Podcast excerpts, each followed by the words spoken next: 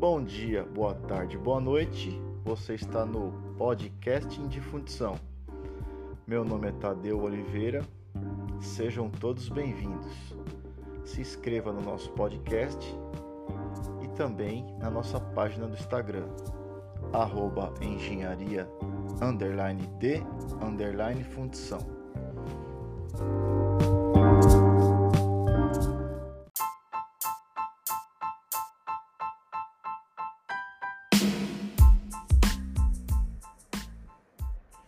Bom, nosso assunto hoje é bastante conhecido pelo pessoal de fundição, porém temos alguns detalhes importantes que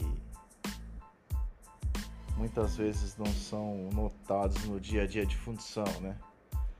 Como diria um antigo um antigo gerente meu de uma fundição de uma dessas que eu já trabalhei. A fundição tem mil e uma variáveis e é complicado você cercar todas elas. Né? Então, quanto mais detalhes você é, tomar cuidado, mais, mais você vai ter sucesso no seu processo. Então, nós temos lá na alimentação de uma peça de aço e de ferro os nossos famosos maçalotes. Os maçalotes são reservatórios de metal líquido que fornecem esse metal e preenchem o espaço vazio que, vai, que será formado na contração do, do material na solidificação. Muito bem. Para esses para esse metal é, ele permanecer lá no maçalote líquido até que toda a contração volumétrica da peça ocorra, da peça ou daquela região, ou você faz um cálculo volumétrico levando em consideração a contração daquele material e utiliza um maçalote de areia, um volume dado específico é, obtido através do seu cálculo, ou também por cálculo você reveste esse maçalote com uma luva. Essa luva ela pode ser exotérmica ou uma luva isolante. Qual a diferença dessas luvas? Então, as luvas isolantes, como o próprio nome diz, elas isolam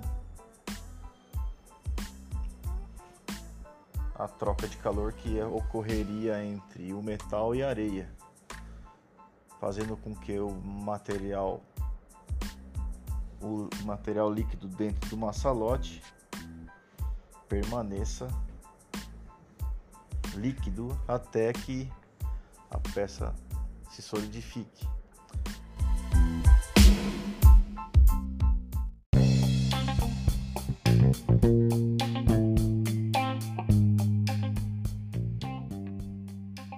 Luva exotérmica, além de promover o isolamento do metal líquido em relação ao molde de areia que está em torno do maçalote, em determinado momento ela reage com o metal líquido e gera uma ignição onde a, a temperatura dentro do maçalote até sobe alguns graus ali, permanecendo por mais tempo quente né, dentro do, do maçalote, esse material líquido.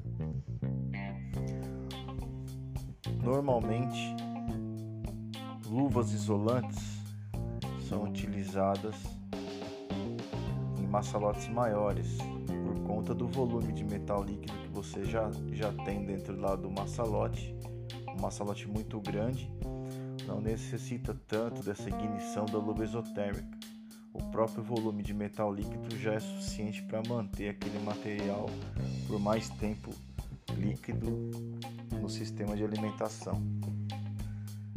Enquanto as, os maçalotes menores você tem uma tem um risco maior de desse, desse metal se solidificar prematuramente. Então, normalmente se usa uma luva isotérmica para maçalotes menores por conta disso. Além de isolar, você aumenta a temperatura do maçalote em determinado momento com a ignição do material isotérmico.